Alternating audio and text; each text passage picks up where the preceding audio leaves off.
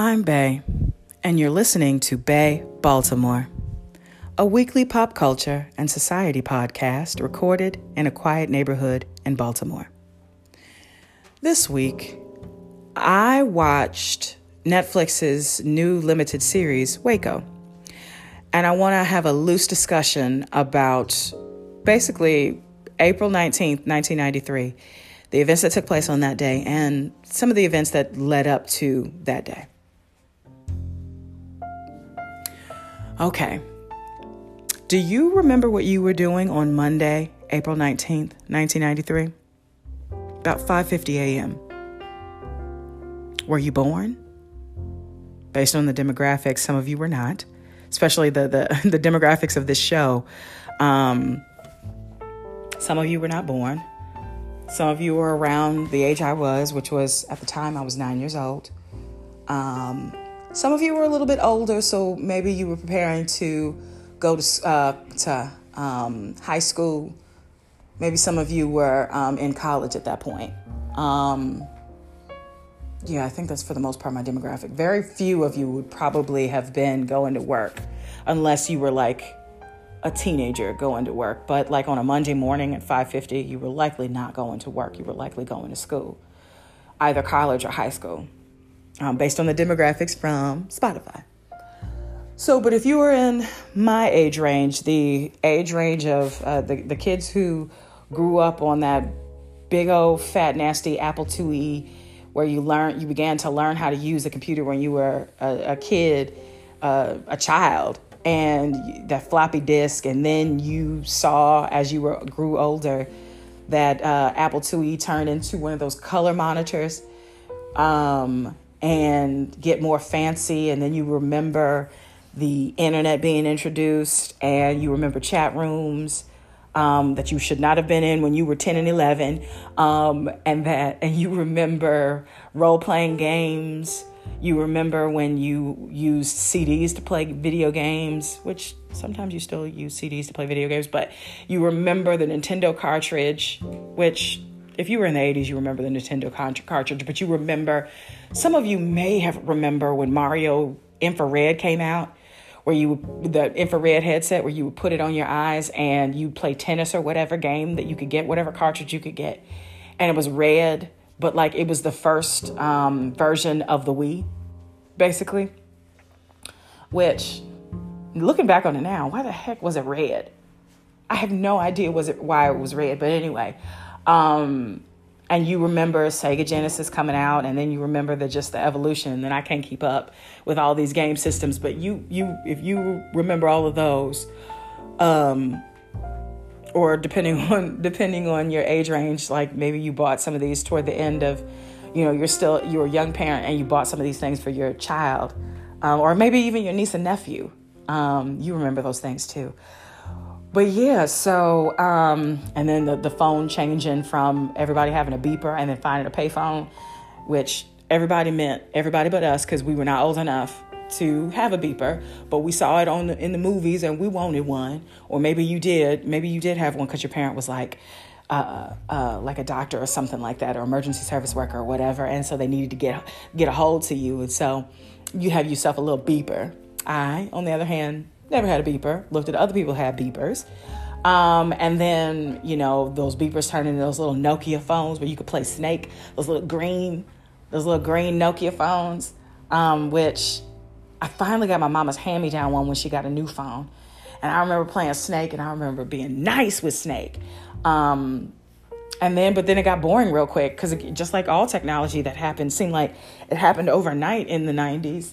Like as I was growing up toward the late 90s, it just like switched from being those little ugly green um, green screen phones, real small in your hand, to bigger phones that flipped and they were in color. And maybe they still had Snake on it, maybe they didn't, but you could call people and you looked fancy having your phone up to your head and stuff like that. And it was Razr, Motorola Razr. Everybody had one of those. Um, Motorola Razr. And then, yeah, it was like but Nokia and uh, Nokia and um, Motorola went back and forth. They went back and forth with innovations because they were popping them out like toast, like real quick. Um, and then all of a sudden, when did it happen? Was it the sidekick? The Sidekick was late high school years for me. Late high school years for me. Maybe senior years when the Sidekick came out, maybe freshman year of college. Anyway, but like the technological advances, if you're in my age range, then you then you you know all about all of that. So I'm probably not alone in saying this that you probably also watched um, a lot of TV. A lot of TV. And if you were a particular type of child, like I was, you watched a lot of court TV and you watched a lot of C SPAN because that was the bee's knees for me. I wanted to know those things because at that point, I wanted to be a lawyer. You couldn't tell me nothing. Um, and so I thought I just needed to absorb as, as enough, as much, you know, news and information I could. And so, of course, if there was going to be a Senate testimony, there was going to be a testimony in front of Congress. Oh, I was going to be there between the ages of 9 through 12 oh honey guaranteed. If there was a if there was a hearing at all i was going to be watching it on c-span. If there was a court case honey because remember if you're in my age range you or shoot even older you know you watch court tv and you tried to catch the oj trial. You know you did cut it out. Anyway so yeah um so anyway it was nothing. It was not abnormal for me to be watching um, as a nine year old World News Nightly or whatever. What was that called on PBS? Can't call it, but anyway, those major um, news shows that will come on PBS or whatever your local PBS was or your local nightly news, like not your local news, but like the world news, um, which could include news from other states. And so on April, let me just back it up. So on April 19th, 1995, Monday morning at 550, I would have been just, I would have been awake and I would have been just stirring. Um, my parents did this thing where one worked in the morning, worked at the, yeah, there was always going to be a parent at the house.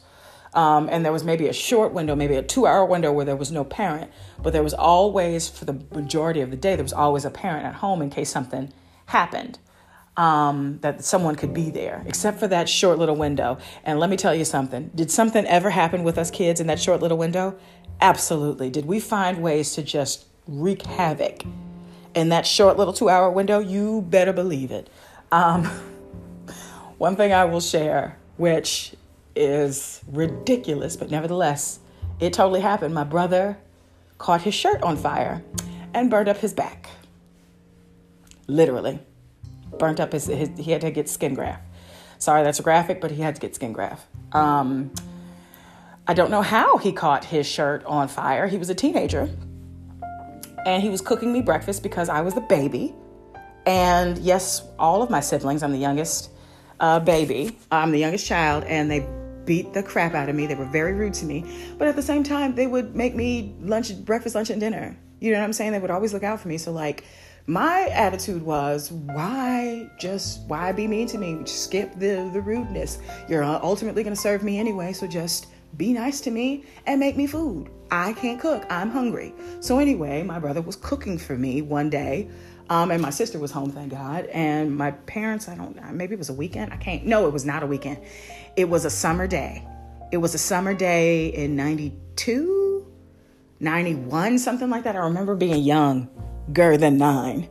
Um, and anyway, my brother caught his shirt on fire and burned his back up. And in that two hours that my mom had gone to work and my dad hadn't come home yet from the night shift, and I mean to tell you, kids are ridiculous. But anyway, he made it. He was cool. Um, we were that was a wild experience and one day I'll go into it, but it's not really my story to tell other than I was just watching it cuz I had come down you know, I had come down to get to retrieve my plate for breakfast. You know what I'm saying? And so that's why I was there. Um, and I just watched everything happen. I was just like, cool. And I was the reporter because I was the youngest child. I was the reporter. So I had to relay the information to my father and my mama. Um, because that was my role. You know what I'm saying? I was served well. And so I had to perform. Leave me alone. Anyway, um, so anyway, so yeah, so on that Monday, I would have been no shade. I would have been waiting for my brother to fix me food because my sister, um, my family is blended. Um, so I'm the youngest of six kids. And three of the kids um, from my dad's previous marriage, they didn't live with us. Um, my sister uh, came from my mama's previous relationship, and she had moved out at that point um, by because she graduated in 92 from high school she graduated in 92 so she was had moved out at that point she had moved to st louis and um and my did she no no, she was at work. She was at work because you could not stay in our household and be graduated and now work. So she had gone to work, and I think my mama had dropped her off, or my auntie had dropped her off at work. And so she wasn't there. And it was just me and my brother. And my brother would have been making me breakfast at that point, or about just about to make me breakfast because we didn't have the same schedule, but we were still in school. He was in high school Anyway, he was driving, so of course he had to be in high school. Anyway, um, so he would make me breakfast, and then he would get in his car and do teenage stuff, go to school at some point, I guess. And then I would get on the bus about 7:30 to yeah, about 7:30 to make it to school in time for the A15 bus, which or the A15 bell, which I was never late for, so I wasn't super far from from. We didn't live super far from the school, but long enough where I couldn't walk, and was rural too where we lived. So, because at that point we had moved out of the city, and I was still regretting it, hating it, missing my friends, but nevertheless, you know, I'm just rolling with it. I can't control it. I'm nine anyway. Um, so yeah, so my brother would have been just about ready to make me breakfast about 5:50 a.m. Um, and throughout that day, yeah, I would have got on the bus to go to school about 7:30. About 1:45, I would have already had yeah, about 1:45 I would have already had lunch and we were getting ready to get out, get out of school because I think that my schedule was for the longest it was 3:50 it was 8:15 8:15 morning bell. Unless 8:15 was high school. I'm pretty sure it was like 8:15 you needed to be in class. And by 3:15 3:15 school let out. And I would have been on the bus.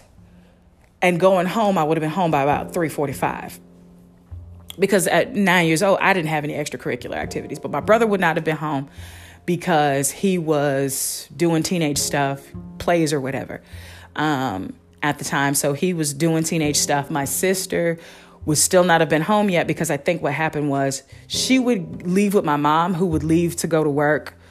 She worked at an engineering firm in Overland Park, Kansas, which is, unless things have changed, which is all where the engineering firms and the fancy corporations and stuff have their businesses. Because it's fancy over there. Anyway, so she needed to leave early. So I think what would happen is my my mama would take my sister to my aunt's house who at the time she lived um, in um, the plaza, the fancy plaza. She, she would take my sister to there. She would take my sister to my aunt's house to wait for her to, until it was time for her to go to work, or she would drop her off early at work, and my my, my sister would just hang out until it was time for her to start work. My my sister, um, after she graduated, she worked for a hotel. Um, I think it was like the Marriott Hotel or something like that, some big fancy hotel. Anyway, that's where my sister worked. Um, anyway, and so my mama would go on to um, Overland Park to go to her that engineering firm. Anyway, um, so yeah, so my mom, my mom and my sister were gone. My brother was there. My dad was wrapping up his shift by 5:50. Yeah, he would have been wrapping up his shift because I think it was midnight to 7 I don't know, whatever the night shift is. If you're like in a, if, if you work in the night, if you work the night shift, if you're in the healthcare field, if you're in the manufacturing field, whatever the night shift is, I think it's midnight to seven because my dad would never be home. He would not be home before I got on the bus at 7:30, but he would. I remember in the summertime, I felt like he was home in the morning, like it would still be considered morning, but it wasn't like late morning it was morning but he it wasn't 7:30 so he worked in North Kansas City which was closer to our house in the country than mama's job but nevertheless it was still what like 45 minutes away. So even if he got off at 7 at 7 o'clock he wasn't going to be home by the time I got on the bus at 7:30 on that Monday. So Um, anyway, so daddy would have been on his way home, mama would have been on her way to work. Um, my sister would have been at work or nearly there, about to start. Um, and yeah, so I would have gone on through school, got off, uh, had lunch about, I would have already had lunch Kids eat lunch early though, don't they? So like before, I think I would have probably had lunch about 11:45. And then by 1:45, we'd have been back in class getting ready to wrap things up to go home by 3:45 or be home by 3:45 um cuz school let out about 3:15. So I would have been home. Daddy would have been asleep at that point because he worked. So the thing that he did was he always cooked for us. Daddy is a phenomenal cook. And to me, he's a phenomenal cook. He is one heck of a griller. Okay. He has custom grills. He's not messing around with you people. No, I learned what I know about grilling because I watched him because I am an inquisitive child. I've always been that way. So anyway, um, but no, he he's not new to this. He's true to this. So he um, was the better cook between my mother and my father. Let's be real. Um, mama can show throw uh, you know some mean stuff together, but like when it comes to throwing down in the kitchen, it's daddy. It's you know it is what it is. No hard feelings. Anyway, so um, so he would still be asleep because remember he worked the night shift. So what he would do is by the time I would come home, I would make I would need to make sure that I either played outside or I was real quiet watching watching whatever I was going to watch. It couldn't be anything loud because you know even if you got a decent sized house if you can wake somebody up, you know what I'm saying? You can just by being loud. So even with the door closed, but in our house we didn't have closed doors. Um, so and and the way our house was set up at the time, the living room where the TV was was essentially how can I explain it? It was like right next to mom and dad, the master bedroom, which is where mom and dad were um, my, that was their bedroom, and so Daddy was asleep in his in the master bedroom, which either didn't have a door or they never closed the door. I'm pretty sure it didn't have a door because it was never closed. Um, anyway, so he would have been asleep in there, and so I would have had to, in order for me to watch TV, I would have had to have it turned down a little bit low, and I couldn't obviously I couldn't watch anything that was super exciting because I would have woke Daddy up, and Daddy needs his rest. So, and and plus he wouldn't have gotten up until about five or six to cook us food, have dinner, and then go lay down again until he had to get back up to go work the night shift. So there was like a two hour window where mom and dad could like have some time together during the week before daddy would go to work and then you know mommy would be uh, in bed um, and then they would do the whole rigmarole over again, basically, um, Monday through Friday. And they did that for years. I don't know how they did it, but they did do it. Um, because if you think about it, they really only had like two hours, five days a week for years together. That's a sacrifice. That's a sacrifice. And I imagine the fights, because they, they had the weekends, but like that's not two days out of seven. That's that's not a lot, but that was the sacrifice that they made to make sure that nothing happened to us, even though that dumb thing did happen to us. But yeah, so so anyway, so yeah, there was this short little window, getting back to it. So there was this short little window where um you know, when I would come home before daddy would get up, that I would have to entertain myself. Because again, my brother was out doing teenage things. My mom, my sister that, uh, that lived with us, she was out at work. And my uh, other brothers and sisters, my older brothers and sisters, the other three, didn't live with us. So it's just like, it was just me. And so, because of the age difference, for a lot of years, I've kind of felt like I kind of grew up as an only child because I was literally all by myself sometimes. And so I would watch, the, I, I came home that day and I'm quite sure I was glued to um, World News or whatever that PBS, not your local news, but like the world news, whatever it's called. I was watching that. And of course, what was all smacked all over the screen, but things that happened at Waco.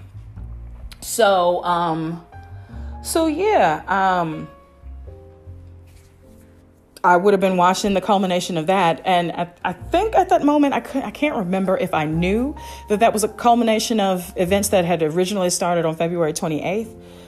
I think I might have known that. I wasn't. I was probably not so so interested in the timeline so much as I understood that some things had happened and it had taken a long time to get to this point and it ended badly. And that at that point i had uh, at that point they were reporting that kids had passed away. And so I, I didn't really comprehend I didn't really put myself in their shoes to understand how scary that might be because I was just looking at it kind of clinically. To be honest with you, at that point, I was nine years old and I wanted to be a lawyer and I wanted to consume as much real information as possible. And when I meant real, I meant news. Um, and world information, and my, my world was just things outside of Missouri, things that weren't about the flood, which, sidebar, by April 1993, we were in the worst part, the beginning of the worst part of the Great Flood of 1993. If you don't know what that is, Google it. Um, long story short, it was a combination of a drought the previous uh, summer into the fall, and then a lot of a heavy snowfall um, in the areas in and around the Missouri and the uh, Mississippi River, and then torrential rain or nonstop rain from for months. Um, I was talking to Daddy the other day, and Daddy told me, "Oh yeah, Great Flood in '93, so it was snow." But then also, I don't know if you remember, you might have been too young to remember, but it had begun to rain consistently in January. So you have the snow and you have the rain. And the way that rivers work, you know, if they're running through multiple states, especially the way, you know, the the Missouri River comes out of the Rockies, and the the uh, Mississippi River is coming out of um, the the mountain range and and and um and Canada. So like snowfall that happens in states away and even northern country impacts things in the Midwest for sure. And then you have on top of that just nonstop rain from January through April, and then even in April it really didn't stop raining um, until like midsummer, mid to the end of the summer. So by April, we were flood. Everybody was talking about the flood, and I wanted to talk about something else. So the something else that I paid attention to were the events that took place at Waco um, on that day, and it was a it was a welcome reprieve from all of the flooding news because there was nothing I could do about it. There was literally nothing I could do about it. Um, and besides, we lived on a hill, a very very high hill, and even in our little township, the likelihood of us really being impacted by the flood was like biblical, biblical proportions. The only way, my daddy always says this, the only way it floods where we are is if Jesus is coming back because that's the elevation where we live. Like, if it floods our house, it's because Jesus is coming back and, and don't worry about packing. You're not going to need it. Um, and so, so yeah, and, I, he was even saying that when I was a, a child. I remember him saying that when I was a child. So I was just like, everybody's talking about the flood. I can't do nothing about the flood. What do you want me to do? Um, so I focused on other things, and, and the events at Mount Carmel on April 19th were the things that I focused on. But little did I know that the information that I was absorbing, I was beginning to form, to renew my mind on what I thought was right and wrong. Maybe not what I thought was right and wrong, but who I thought was supposed to be right and who was painted as wrong, um, even when I was nine. And I had followed this case from the time I was nine years old up until about 12. And then, you know, I kind of lost interest that summer because I was gonna be 13. Well, I was, I was 12 by the time the Janet Reno, the, then the uh, Attorney General for the United States, um, was testifying before um, Congress about the events that took place years earlier at uh, on April 19, 1993. Um, and she were, you know, arguing finer points. But from the time I was nine to about when I was 12, my view of authority and rightness and wrongness had changed. And and it's remarkable how that happens to a child. But, you know, sometimes we don't think that kids can process things the way we as adults can. And it's true that they are limited because they're just limited in the amount of information that they have, but not in the way that they use that information. And so it was just, I will say that the, that case or that instance, even though I did not agree with a, the, vast majority in, in, of what I understood, and I understood a lot when I was nine. Um, I understood what polygamy was. I understood what separatism was because I understood what racism was. Um, and not, I'm not saying the Branch Davidians were racist. I'm just saying that in the conversation about the Branch Davidians, there were also conversations about white separatists who had had run ins with the ATF and the FBI around, like, in the years leading up to um, the events on April 19, 1993. Um, and so, yeah, I was beginning to form even at nine years old, I was beginning to form right my under, my understanding of rightness and wrongness, and even even though you're in a place of authority, that doesn't mean that you are always going to be doing the right thing. And just because you said this is what happened doesn't necessarily mean that that's the truth. And yeah, I think I'd lost interest by the by by the time I was 12 just because I had been moving on. At that point, you know, I was into I was into Tupac and Biggie. I was in, you know, I was really trying to, I was watching Living Single and I wanted to do that. Of course, I was into, I was becoming, I was into the reruns of um, A Different World. So I was, you know, forming who I wanted to be um, and consuming a lot of television and, and media that served me. I was still watching C SPAN and Court TV and Wimbledon because that was my jam.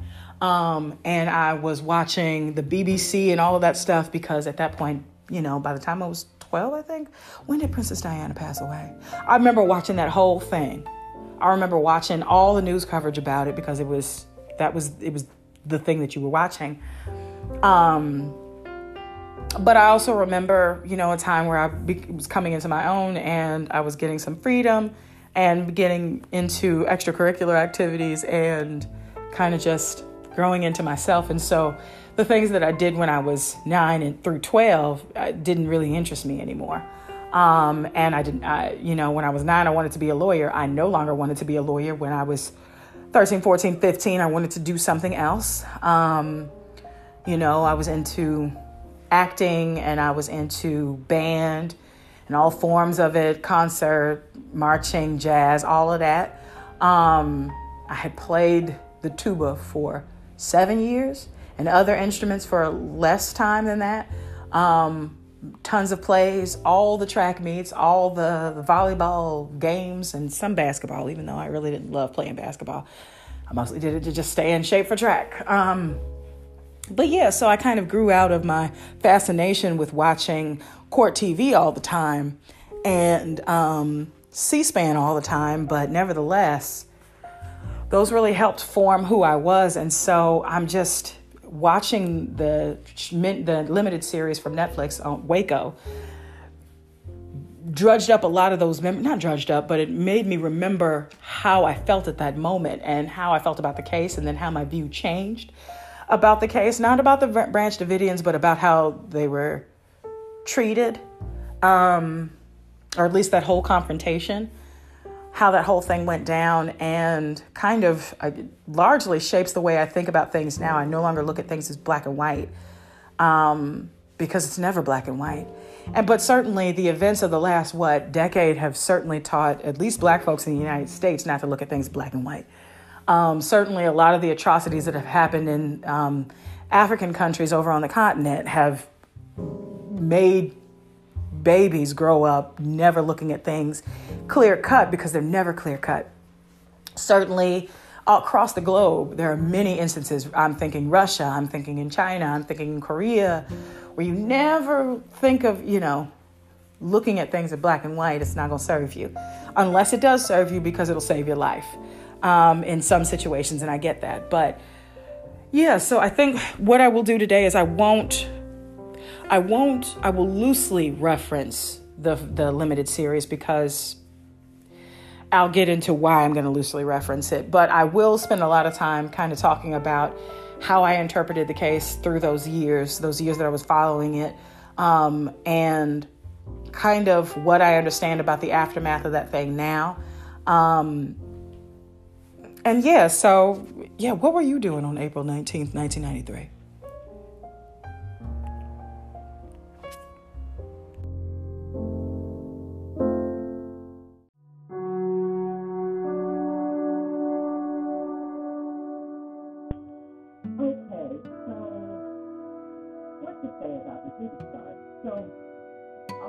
start by saying, well, kind of picking up where I left off. I had it has been a few years since I even thought about the information that I mentioned before. Um, actually, it was Mount Carmel, the Mount Carmel Center, as the French women called it. Excuse me, the Mount Carmel Center, and the placement where they lived, which a little township is actually Axtell, um, Texas, but they owned, I don't know what they called. it, they owned it, it's the biggest city close to it, they just called it, you know, eventually happened in Waco. Anyway, um, so, you know, I haven't seen anything about that in years, to be honest with you. I haven't talked to you. And I lost interest in it when I was a teenager, um, even though there was a many hearings and the Danforth report just came out about who was at fault, basically, up. Um, and then, you know, just generally speaking, you know, my view about law and order has changed, and I no longer trust the authorities blindly, and actually, you know, I just kind of over it. But, you know, I had, even though I'm kind of over that, I love watching films and documentaries about things that happened, and it's fascinating to me.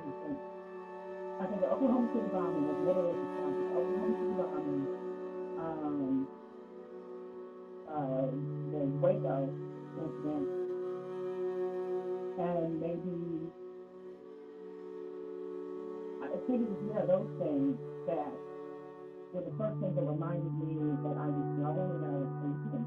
And so when things would come on TV about those things, I could, that was one of the first times where I could place myself. Could tell you where I was when those things happened. Now, mind you, when 9 11 happened, I was in high school and senior year of high school. Yeah, senior year of high school. No, 9 11? Okay, it was 2001, my bad. Anyway, um, yeah, so I was a senior high school. Um, um, uh, freshman, first semester of my senior year. And now that I was living it, I was I was. That's not something I, I care to recall ever. I've not got a single documentary about it. I've not watched a single movie about it. No, no, I take it back. I did watch one documentary, and that was a morbid one to watch. Know, I won't even tell you what it was. Um, but anyway, I, I don't tend to watch much about it because I was much older, and I understood. I was old enough to know that I had family members in the Pentagon um, and that I was old enough to ultimately go to college and run into people and become friends with people who knew people in the who were from Michigan, or um, who had people in New York who could have been in the Trade Center. Um, I could put myself in the place of one of those kids who went to New York, and one of the places where they went was the World Trade Center because I remember we took a theater trip when I was in school, say my sophomore year, my junior year, my sophomore year in school, we took a trip, a theater trip to New York, and one of the places that we could have gone in was the um, Twin Towers, um, as they were, and I didn't go because I wanted to see some of stuff, and um, I don't regret not going in there. It's just something I remember. Um, and so anyway, I think I was way too close to it. That was way too. I was old enough to understand the consequences of being connected to the World Trade Center bombing um, and the Pentagon. Or the, the, the incidents that happened at the World Trade Center and the Pentagon. I don't even remember. You know, even though the bombing of the World Trade Center happened when I was a child, I don't remember. I remember also. I remember um, Oklahoma City. You know, I don't remember what happened to us before 9 So anyway, I tended to watch things related to those first big major events that I remember understanding. I remember being alive for and tell you where I was when the thing happened. Um, even though I was alive, I don't remember where I was for the time it closed. I don't remember watching TV. I don't remember watching it. Even though I was alive for it, I don't remember watching it as a baby. Um, not a baby, but like I was younger than seven, six. Think seven, like five or six, so I don't remember that. But anyway, um, I do remember there have been. So anyway, over the years I've watched documentaries and films about it. And so specifically about this topic today, Waco, I remember watching briefly watching aspects of the made TV film with Luke um, Luke Perry, uh, Luke Perry played, um, Timothy, not whoa, I'm getting my Ruth Harris played David Koresh. He was the leader of the Branch Davidians. Um, and just a little sidebar, you can Google all of this stuff, but the Branch Davidians were the group of folks that were being investigated by the ATF initially on weapons charges and their compound. There had been some folks that had just defected um, from the religious uh, community, which that religious community did not start with David Koresh, he was just a very charismatic speaker. It actually started with someone else way back in the 60s, and it just grew and evolved, and then we moved to the 90s and 80s and 90s, and here we are, David Koresh. And so this whole thing started even before we to February 28th. There were allegations from members of the Branch Davidian community saying that they were building arsenals of weapons. Um, and they were, and David Koresh was increasingly um, talking about the end of days and that the end of days needed to come that they could truly realize the kingdom of God. And there was feeling from those who accepted from Branch Davidians um, that he was trying to turn assault against the government because they didn't see themselves as part of the government. And I will do a sidebar. In the Christian religion, or the, the Protestant, Baptist, non-Catholic Christian there is this feeling, and it's certainly in Scripture, and many of you who are listening to Christian or non-Christian, and you know this too, to be true. I don't care if you're from the United States or not. In the Christian tradition, there is this, there is this understanding that even in Scripture it's taught that you can be in the world, but you should not be of the world.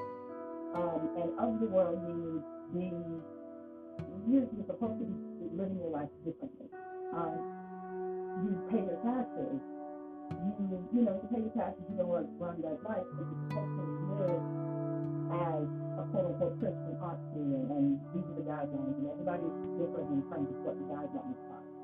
Um, small nuances to what the guidelines are. Some say that you're supposed to dress a certain way, some say that, you know, you're supposed to keep yourself pure and every day, and so you must abstain from not only just liquor and, and drugs, but also abstain, abstain from certain watching certain types of television and listening to certain types of music and, and all of that, right? So there are different interpretations of what that means to be separate and apart, but there is this feeling, there is this sentiment that we are not supposed to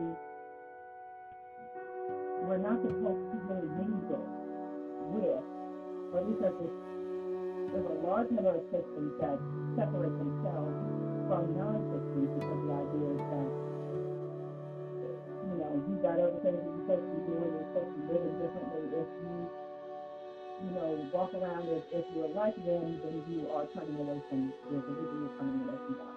Now, I say your religion because some of the stuff that, and you might not agree with me, a lot of a lot of religious practices are just that practices that have less to do with the spiritual growth and more about controlling who calls themselves what. And it's not just in the Christian church. I just know it's more because that's how. Um, so anyway, what is in any sort of organized religion? Um, somewhat in the unorganized religion, there's there are certain things that affiliate you but I'm not solid to get my meaning. So when David Koresh and his people, you know, were saying that we want to be separate and apart, we are not of this world, it's not of a new thought, especially in the Christian tradition, it's not a new thought. Now the Branch Davidians are, they weren't Mormons. They were like a branch of Mormonism that was different and allowed people to do other things. So I, I, I they just say that they're a religious, they're a religious group, and and and leave it to you to do research on, you know, what you understood their religion to be and, and how they practice, um, and all of that. But the point was that these folks who had the churches told the ATF, told the, the authorities that, you know, they're, they were correct in having these people prepare for the end of days, and they're building an arsenal so they protect themselves. um, because they already see themselves as stepping apart from from the United States and from the people around them, but not in a way that religiously you're elevated, but like, no, I'm just different you, I'm better. And as a result, you're not one of us, you're me out. If you have to, you you're protecting yourself. And so the the branch Davidians, the, the those that have defected this with the, the government, and, and again, like not again, but like there's no two ways to do it. Like that sort of I can appreciate how that language can seem threatening, especially when you couple it with the fact that the person is building an argument. It's separate language by any other of the imagination, by any other name, it's still very much separatism. And separatism is a threat behind it. Intent behind it, right? So we don't make sure that we are separating apart from y'all. We've already built this compound separated apart from y'all. We already, you know, do our own things, but now we're going to make sure that we're heavily armed and we're ready to defend ourselves. And then you get an agency like the government that I wouldn't say that I'm anti-government. I'm certainly not. I certainly have had aspirations to run for government and, and to in politics to change my community for the better, to bring resources that are on there and, and things like that. But let's let us not be clear. There are a whole bunch of egotistical weirdos who are in positions of power who lead the force and military, militaristic force. Um, and so, in this instance and in instances before, they really did. While I do not agree with the way that they responded, Andy was Randy Weaver that whole debacle with Randy Weaver that in a, in a exchange with white supremacists, um, white white separatists, and, and Google what white separatism is. It's rooted in race relations and rooted in race separation. Um, and anti-government. Um, but nevertheless, living off the grid and, and many people in Idaho many people in some of those northern states, and even some of the southern states, even true, West Virginia, um, Maryland, um, want to live off the grid, want to live as less connected to society as possible because that's how they see. They don't trust the government, and they want to create their own thing. You call that what you will. I'm not here to debate the merits of that. I'm not here to talk about the racism that could be involved in that, depending on who we're talking about, but the idea that a person would want to divest from the government is not a new one. Um, but certainly classes of people who want to divest from the government um, is fairly new in terms of, in the 90s it was fairly new. Now not even fairly new because we had classes in the 60s and 70s, so it's not new. The stuff is not new. Um, but nevertheless, in the 90s, it felt like it came to a head again because it's like the 80s were kind of kind of quiet, even though you had the incident um, in Philadelphia where, and one, of these days I'll talk about it, but we just passed the anniversary where,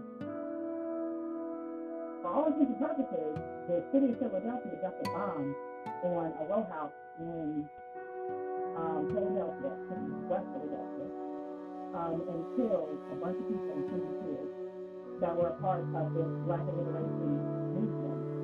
Um, and so point that not violent, has been non-violent. So we put a that, and we'll talk about that in another place. But that we have a history in the United States of the government using militaristic force against folks that they deem a threat. And there's been many names that the government has called them. There's an argument there that depending on the color of these people that are that are separating themselves from the United States in certain ways, um, they're living on that they call them, parents, sometimes they do not.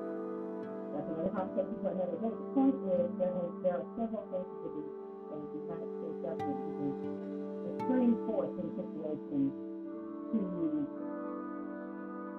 take down small institutions, uh, small systems that exist. And uh, again, I'm not a conspiracy theorist. I just, I'm not even a separatist. I just believe that you shouldn't the things you you intend it because you're an authority doesn't mean that you're doing things that you are automatically right. Um, as you know. And so anyway, so we get to February 28th. I, I, so long story short, the Branch Davidians were deemed as a threat long before February 28th government, and there were allegations of child abuse because David Koresh had married, had multiple wives, and, and he had this revelation maybe a year, two, two to three years prior to this incident like in 2003, where he had this revelation that he was going to take on the burden of uh, sex and responsibility of sex, and he abolished marriage completely among everybody who was part of the Massachusetts and began marrying all the women who were in the um, in the, the religious group, including women who were already married. Um, and made the main thing about celibacy. And the aspects of that in the Netflix um, limited series where it talks about that. Um, and so people had defected then, and people had been defecting as a result of that and then other things. Um, they were correct with weird. He was a dude. Um, and was saying some weird things. And I remember looking into someone that was considered to be his mentor and he learned some really great tricks from a woman who was the leader, was part of one of the leaders of the of the religious group before he took over, and he had had a intimate relationship with her, and she was elderly when he had a relationship with her, um, and he was a theater. I believe he was a very she was exposed or. So anyway, so look at it, David in your own time. There was nothing good happening. I don't believe there was anything good happening with that group, but I understand that a person is allowed to do whatever they want. Um, it's just when you're marrying 14 year olds and giving birth and having them giving birth to their kids and then marrying the one who's already married. Come on. Come on. There's no redeeming quality there. Anyway, so so anyway, so you got this he's already a big bad because you already his story. Especially it's already already used his story out there about what he was doing and and, and things like that. So at this point it, it kind of feels like uh, the more the older I get and the more I kind of process what I thought about it a child, the more I tend to believe that they were just looking for a reason to it. Um, because again, they had the allegations of child molestation, they had the allegations of him um, them amassing illegal firearms, um, and a whole ass arsenal, a whole arsenal of um, firearm it? And so the way that they got involved is became involved is because they wanted to try to get them in the gun charges because they couldn't get them on the child molestation charges because they were too it. Um, they couldn't infiltrate the compound in a way that where they could get the, you know, the evidence they needed to get them on um, child molestation charges. Tried to get them the weapons charges, and at a certain point, they implanted someone to try to get the evidence, that evidence for them. Um, and I don't know whether or not they got it. I don't know what led to the raid, the initial raid on the 28th. Because on, on, on February 28th of 1993, they were supposed to execute a warrant. The ATF was supposed to be executing a warrant where they were they were looking for weapons. I guess they had gotten enough to get a warrant. Whereas if you look at the document, uh, the um, the the miniseries, the, min, the miniseries on, on Netflix, it really doesn't answer the question. And again, from what I could glean between when I was nine and twelve, listening into this case, at least watching as much as consuming as much media about the case as I could, I still don't really understand whether or not they had a cause for that. Like, I don't know what precipitated that the first one to execute it other than maybe either the testimony from people from detectives, or maybe it was the FBI agent who had infiltrated the house. But anyway, on April, uh, February 28th, their plan, the ATF plan was to go in there into the compound Mount Carmel and to find a weapon. Um, and in the, the miniseries, you see that they fight a whole arsenal. Uh, and pause real quickly. The miniseries on Netflix, which is called Vision, five-part miniseries, um, is based on books written by uh, a person called Tyndall, who was actually one of, one of the later priests of um, David Koresh, who did, you know, he was young kid and he was growing or young person, he was but a young person, and joined the Branch Davidians, one of the last um, people to join the Branch Davidians, and he was, there from when he was.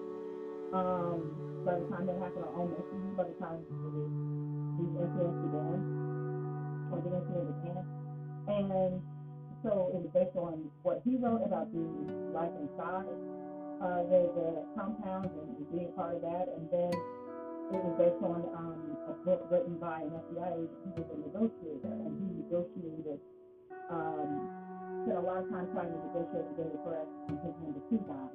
Um, and he, was just an FBI negotiator, so he talked about a number of different things that he negotiated, including the Waco um, incident.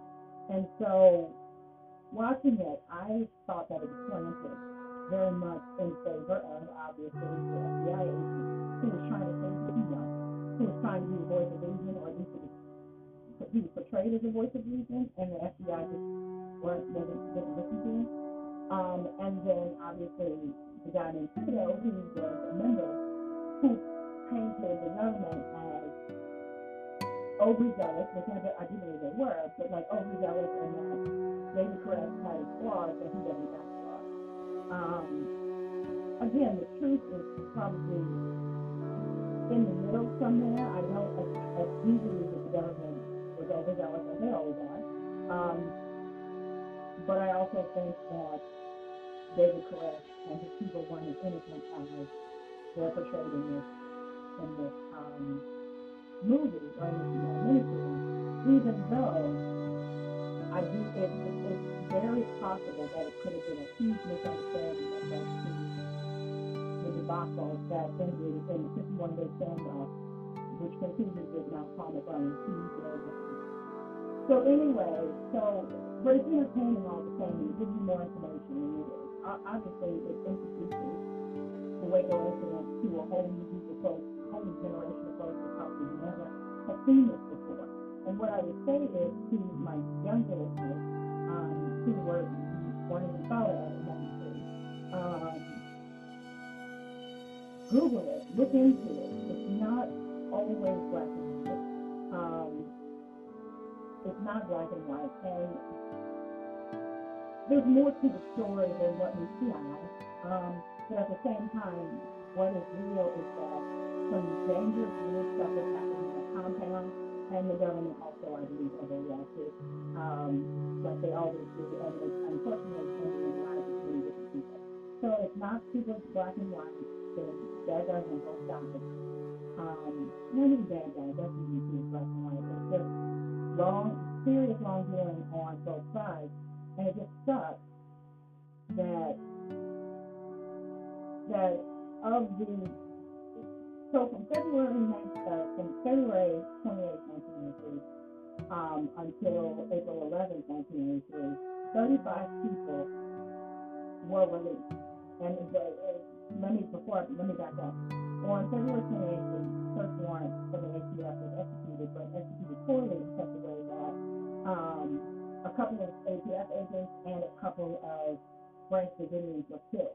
And that began a standoff between the ATF and the Branch Davidians that ultimately it lasted 51 days, which is where the hostage negotiator or the negotiator from the FBI that I told you was part of this miniseries is based on, that's what he told me. Um, and so he spent a lot of time negotiating, but uh, uh, according to his account, by April he was out. Um, and in the days leading up to the assault on April 11th, um, was someone else in the place, and they tried their best to.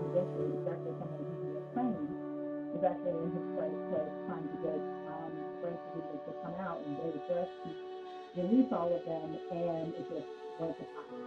Um, and the tank came and so on and so forth. You'll see when you watch the miniseries and also when you Google it, you'll see what actually took place in April. Uh, excuse me, April 19th.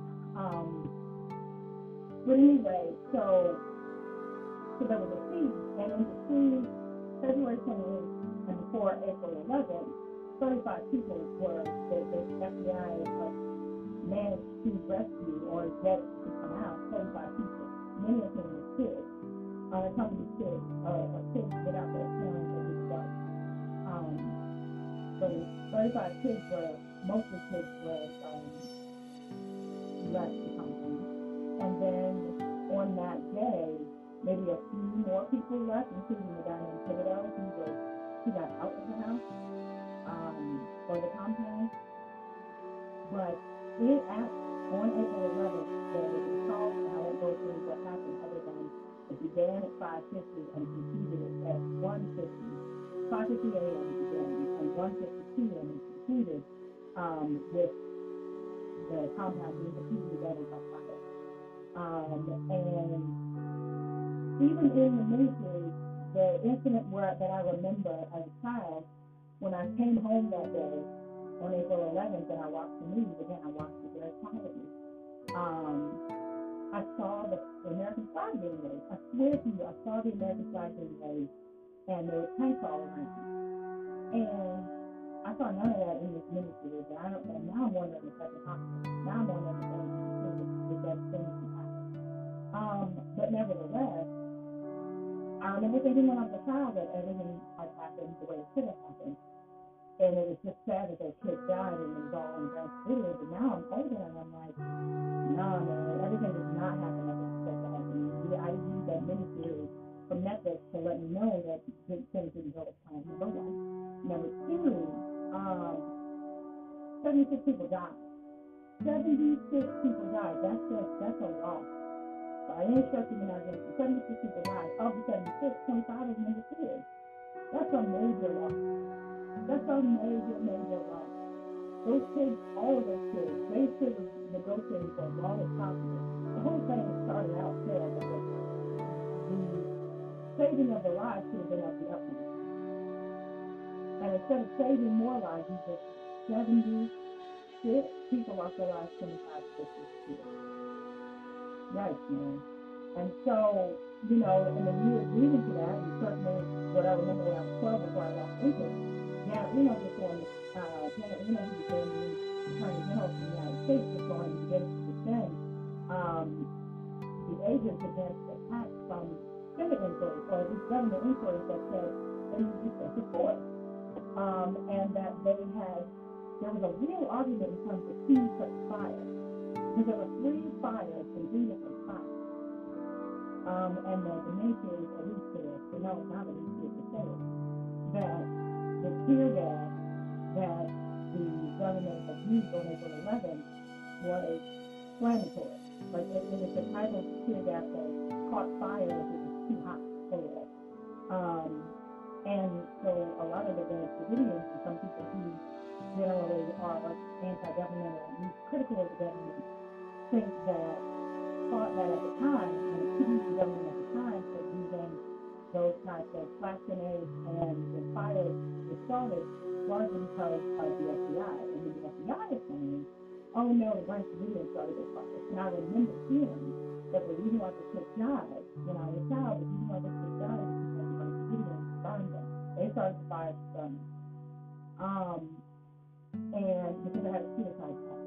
And that's why they were building the arsenal and, and they were going to, it was, all part of the suicide pact.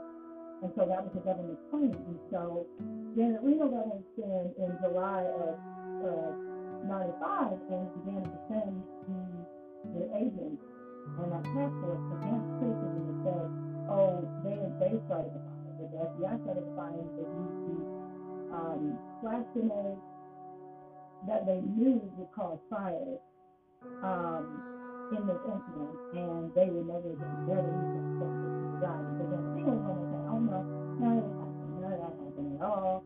It was a bad video. And I, again, I'm 12 years old, newly 12 at this point. I have no cause to question her actions except to say this is this. And then again, I lost interest. But going back to it, it's like what we know is that there was a report, that took an independent investigation into the tragedy that was continued um, in 1999. It was called the Warren Report. And basically it concluded that the FBI used excessive force and so did the ATF, but that they ultimately blamed the fires on the Branch Davidians. And my thing is like, I don't know how you could do that. I don't know how you could do that without having any evidence whatsoever as to where the fire began and how it began. Because what I don't know, and maybe one of you listening to tell me, is I don't know that they have fire investigators on the scene before to examine where the fire started before they bulldozed the place because they wanted to make sure that nobody, it didn't become a shrine basically. I think they relied, and if I'm not mistaken, they relied on testimony from the ATF and FBI agents, whereas the Branch Davidian folks, especially the video guys who made that, he said the fires were really places, but I I, we didn't start those fires. And so I'm like, well, somebody started those fires, but oh, by the way, why are you relying on the testimony of other people, people involved in the incident? Why don't you just get a fire investigator? That's what they do. They determine how and when the fire began, and well, how and why a fire began, but if you have no evidence of that, or at least I haven't heard anything so I would think that how could you conclude that the Branch Davidians, who all of us who were in authority on that day, are dead? How could you blame it? If you, like you blame you, you blame something on someone who can't defend themselves. Um, which I thought was I know thought was. But anyway, so the warrant that was completed in 1999 or was 2009? You know, this thing done, and the the government was at fault in many ways, but then ultimately the death of these 76 uh, souls were in the Davidians themselves. So that's messed up to me.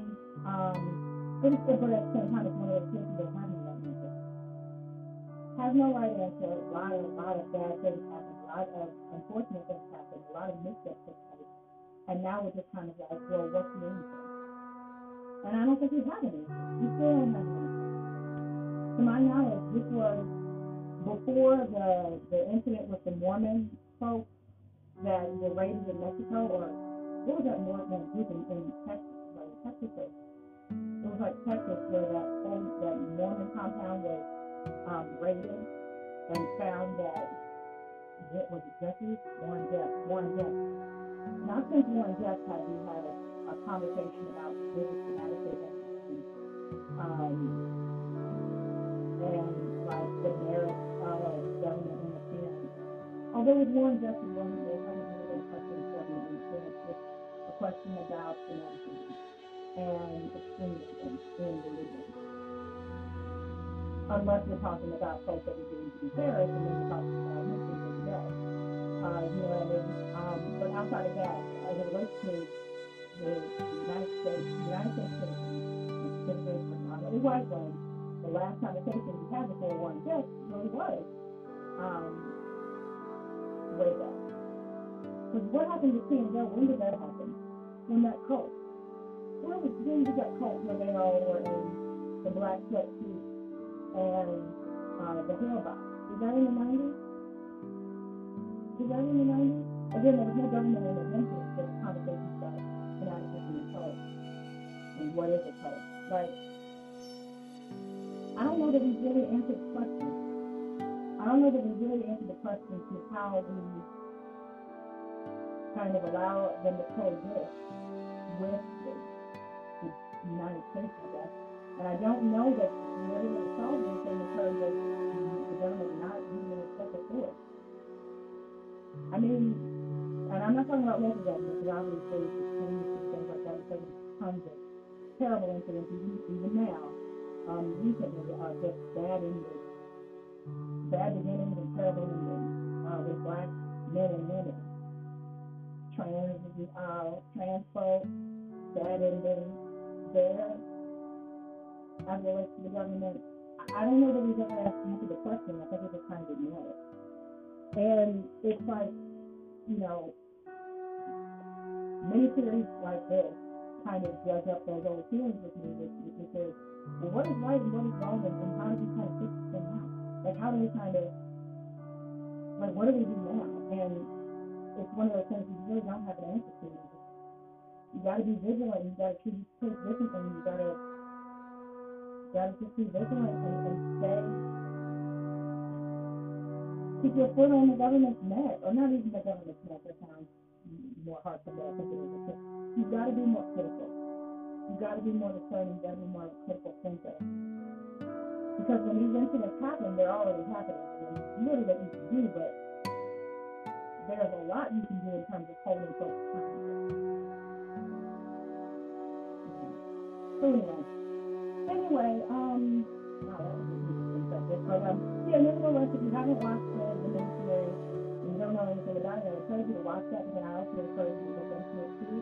The stuff that you'll find online it is largely going to be from the government perspective. It's going to be very pro-government. I would just ask you to kind of read between the lines there. Um, the government has every responsibility to, uh, or not every responsibility, they have every incentive to look like they're, they're more shiny than they are in that particular incident. And likewise, it would just be interesting for you to know more about the of those and kind of what they were about. They weren't just about the crazy stuff we heard about David Koresh and the things that he had been doing in the past years. There were more interesting things about him. So, um, yeah, so look into, look into in your time. And again, yeah, what were you doing in that time frame? What did you think? What, what did you think about the incident? If you were outside of the United States and you heard of this, and maybe you were not, um, what did you think? And what was on your mind? Was there another world incident that was on your mind? Um, in your corner of the world, or what was going on in the, in the UK? I think few listeners, but a listeners too from the UK. What was happening in that time frame if you were alive at that time? What was happening in the UK at that time? What was happening in South Africa? I see y'all. Uh, what was happening in South Africa at that time? Um, I know apartheid had ended in 1990, but like what was happening in 93? Um, if you alive. So, um, I'd love to hear from you. Absolutely love to you. Um, thank you for listening today. Um, definitely leave me a message about it. I'd love to hear from you about what you were thinking, what you were feeling about this case, how old you were, and what was going on in your life at that time. Um, certainly what you think about it now. I'd love to hear from you. Um, in the show notes, there's a link that you can click. That you can click and you can, will take to a place where you can message. You don't have to download it from anywhere. You will leave me a message. Um, and yeah, and while you're there, you can also donate. Um, even 99 cents would be a helpful contribution.